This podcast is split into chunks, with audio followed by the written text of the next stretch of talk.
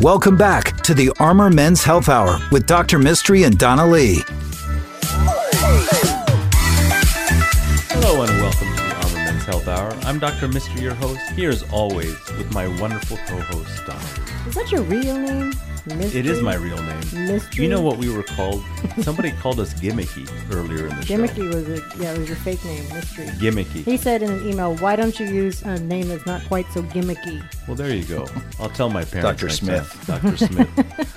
Dr. Sandeep Mistry. Smith. Sandeep Smith. It has a nice ring. we're, gonna, we're gonna we're gonna we're gonna fall for that. I like one. it. This is a men's health show. It's brought to you by the practice that I started in Austin in 2007. NAU Urology Specialist. We are four physicians, four mid-level uh, providers, five, Five, mid-level five. providers, uh, uh, two physical therapists. We offer nutritional support, functional medicine support. We even have sex therapy. We If have you- me. It's if great. you're a man, this is where you need to be. That's right. Bring your penis on to us. That's right. And we love doing these. I just turned 30. I just turned 40. I just turned 50. I just turned 60. I just turned 70 men's health evaluation. Uh, Can we title all this like Maybe. "Welcome to your new decade"? Now Right, here's yeah, your new that's right, penis. that's right. That's right. And Donna, what's my favorite kind of patient? Uh, Eighty-year-old patient who wants to have more sex. That's right. That's right. That's my. It's my. It, it still remains my favorite patient. I know it does. Or Yeah. my husband who does who wants to have more sex, but I'm like, no, no, it's okay. No, no, no, no, no, no. Women that don't want to have sex, it's a specialty of ours, but it's not. You know, what But I'm not saying? me. We just have to try to help. You know what I love on the show? Surgeons, Yes, Doctor Uh, Eggleston. That's right. We're going to talk to Dr. Eggleston here. He's our guest today. But Donna, how do people get a hold of us, and how do people make an appointment? You can call us during the week at 512-238-0762. You can ask for me. Um, you can check out our podcast wherever you listen to free podcasts. And we are worldwide. Dr. Mistry is famous all over the entire world and Asia and Europe. Uh, people listen to our podcast over there. It's very strange. and, Um, and we're the number two rated men's health show oh, on. oh, that's right. Feed FeedSpot. Out of all the men's wellness podcasts in the world, we're number right, two. number two. So And how many are there in the world? There are, There you know, at least four. A thousand, maybe two. And our website again is armormenshealth.com. So, Donna, uh, you may not remember this or know this, but very early in my practice, Mm-hmm. um, we had done a very strong interest in treating women with sexual dysfunction. Mm-hmm. It still remains a strong interest of mine and the practice. We started a sexual dysfunction clinic for women after breast cancer. What really, really stuck out at me is how often women would survive breast cancer and then have very low sex drive and sexual um, enjoyment afterward. A part of it is the hormones and the treatments they went through, but some of it had to do with kind of a like not feeling comfortable with how their breasts looked and how they looked when they were naked. And so I really wanted to explore this topic a little bit more with our guest today. Dr. John Eggleston is a plastic surgeon, a breast reconstructive surgeon, and a wonderful friend of mine here in Austin. And uh, thank you so much for joining us today, John. It's my pleasure. We're going to put information on how to reach him on our uh, Facebook page and also in the notes if you listen to this on a podcast. But if you send us a message, we'll get you to him. Mm-hmm. Dr. Eggleston is not just your run of the mill plastic surgeon. No, he's fancy. You That's said right. he's fancy. That's right.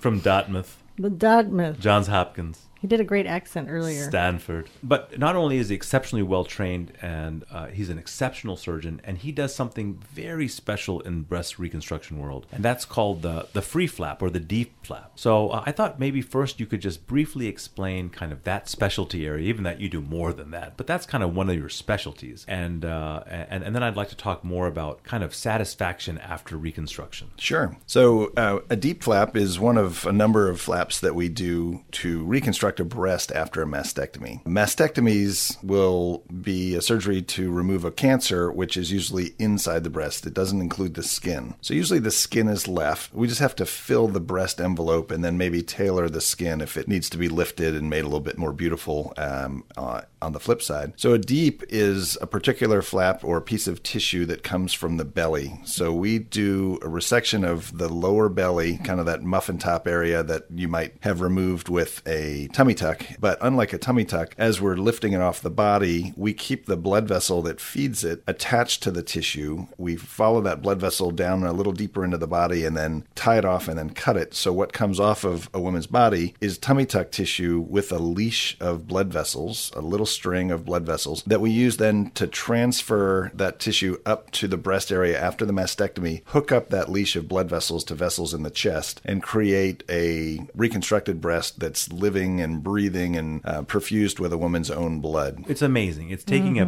piece of your tissue from one part and taking another part and connecting it to blood supply. How long does it take a normal surgeon to do this?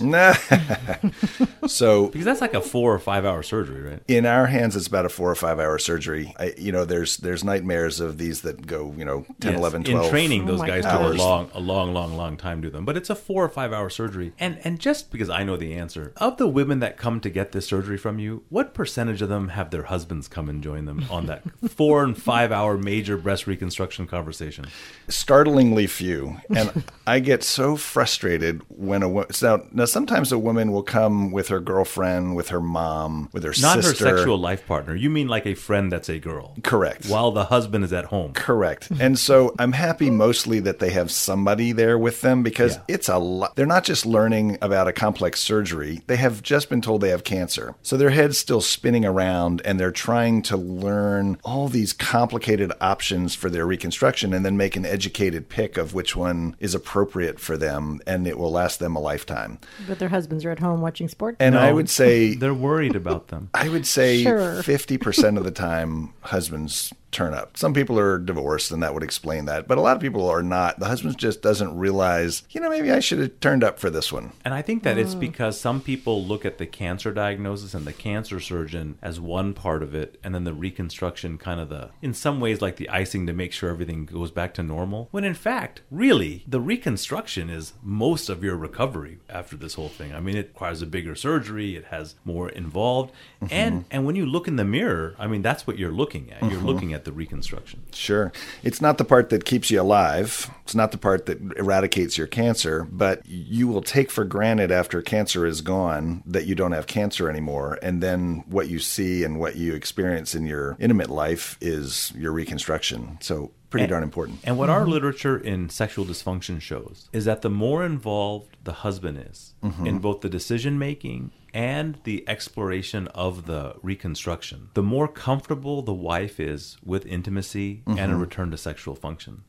And so we, many years ago, really introduced this concept of scar exploration therapy, where mm. right when the bandages come off, the husband and wife explore the scar together. Hmm. Because, because we know that the more intimately involved the partners are together, then the less, you know, embarrassing and startling. Because, I mean, let's be honest, it doesn't look the same after a reconstruction. For sure. I'm proud to say that often it looks better than it did before, but hmm. there's always scars. And so the scars are either something that people don't mind and they can look past, or it's sort of a, a, a wall that they can't move past because things look a little artificial. A lot of women will get a little lift. They'll either get a bigger breast or a smaller breast, whichever sort of direction they need to go. And so a lot of times the a woman in her swimsuit looks better after her surgery than she did before her surgery. But I think you're talking about out of the swimsuit, how does she feel with her partner? With her partner, that's exactly right. And I think another part of it is nipple sensitivity can also be altered after a major breast reconstruction. Mm-hmm. And those couples that really relied on nipple sensitivity for sexual satisfaction will find that that's altered. And if they're not used to it or ready to it or anything like that, then it kind of changes, you know, your routine. Sadly, with a mastectomy, nipple sensation is going to be gone, even if the nipple itself is It's spared. still there. That's right. So all ducts, all milk ducts lead to the nipple. And so if your cancer is fairly close to the nipple, the nipple needs to be removed as part of your cancer process. But there's some women who have a very attractive youthful breast shape and they can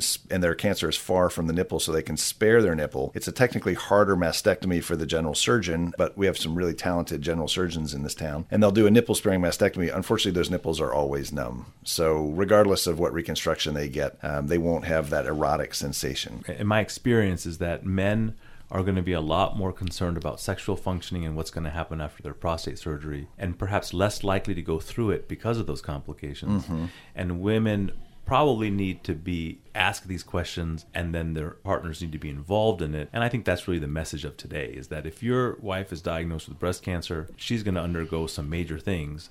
I mean this is a this is a, really an opportunity for husbands and wives to go to these appointments together and to ask mm-hmm. questions together and learn about your alternative. I think in the thousands of breast cancer patients I've treated, I've probably never been asked by a husband questions about the breast or intimacy or expectations. It's always the woman who asks the questions, and usually she does it away from the husband. And I think there's probably a little bit of embarrassment in that. So it would really be great if husbands could, from the get go, sort of explore these things and be supportive and a- attack the problem as a team rather than have a woman feel like, you know, this is her cross to bear, her burden, and then she's sort of embarrassed somewhat, tries to kind of snuggle up to her husband. You know, I think if more husbands came with and were involved with this process, it'd be it'd be incredibly helpful for for me, but more importantly for the the woman involved. What an incredibly great message! Thank you so much for uh, joining today, John. I think it's incredibly informative. Donna, how do people get a hold of us, and how do people get Dr. Eggleston some questions? You can reach out to us at armormenshealth at gmail.com. That's our email address, and our phone number is 512-238-0762. What did we learn today? Don't be an ass. Thank you.